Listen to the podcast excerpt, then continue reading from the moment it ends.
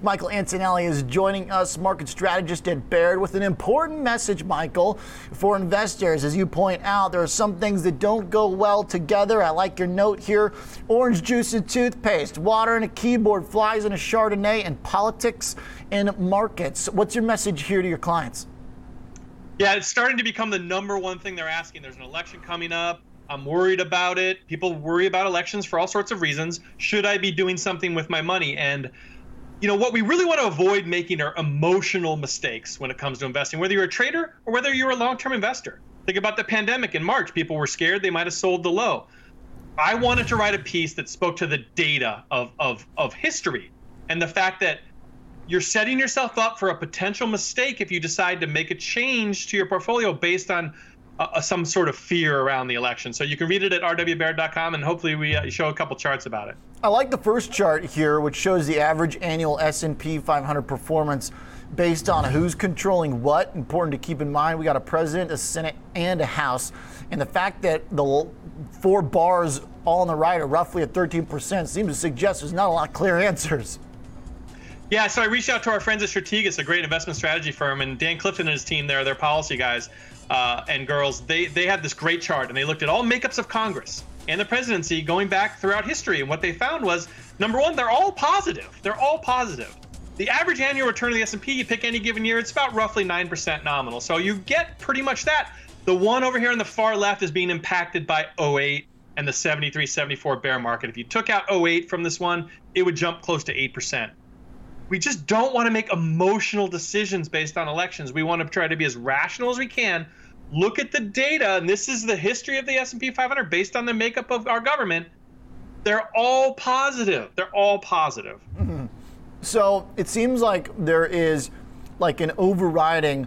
Is it possible that there are short term or intermediate term fluctuations based on policy, but if you have a longer term look, you just know that there are these economic forces, the kind of great machine that Dalio describes that override maybe some of those fluctuations? Or is it possible that there is some policy so grand or disruptive enough that it really does change the fortunes of markets?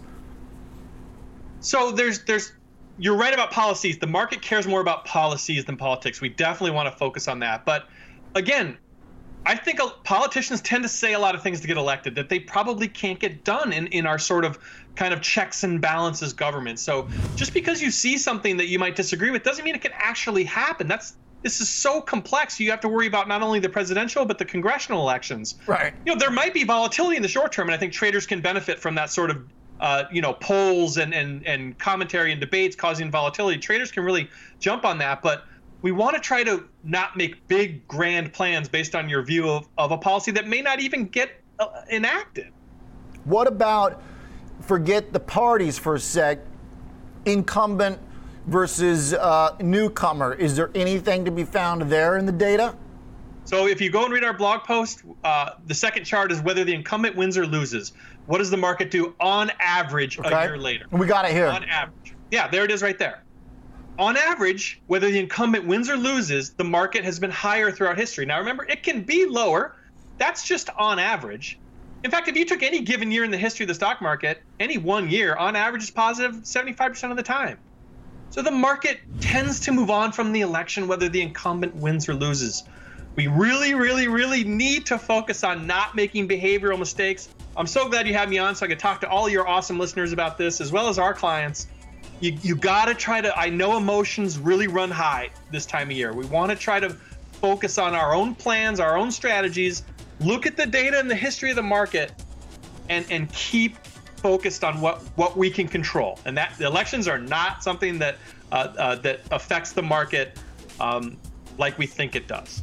Mike in this uh, interesting moment we have where the election overlaps with the response to this pandemic um, the role of fiscal policy, many argue, is still very, very important after the first dose, that whatever comes for the second dose is also going to be important. Do you see, we're kind of going away here from the data, but just from your own observations and research as an investor, do you see right now any risk or clear signs of whether or not some party is going to have a different role in, in fiscal? I mean, it seems like we're just not getting anything no matter who's in charge. Yeah, you know this this struggle uh, about the extended unemployment benefits is really important. the CARES Act is probably one of the most important pieces of legislation ever passed. It really helped get us through the darkest uh, moments of the pandemic. The extra the extra spending, the stimulus money, really helped the market, retail sales back to uh, back to all time highs. I think that whether the incumbent wins, whether whether uh, whether the whether uh, challenger wins, you know, we're going to need the government to continue to support the economy to get us through the pandemic, to get us to the vaccine, to get us to the other side of this. Uh, I'm hopeful that the two parties will come together and continue to kind of extend this fiscal policy because, as we know, the Federal Reserve can only do so much. The Federal Reserve and, and monetary policy can only do so much. We need the government, uh, whether whether uh, the incumbent wins or loses, we need the government to continue to to help us with this fiscal policy. Mike, appreciate the, sh- the charts. Good to have you here.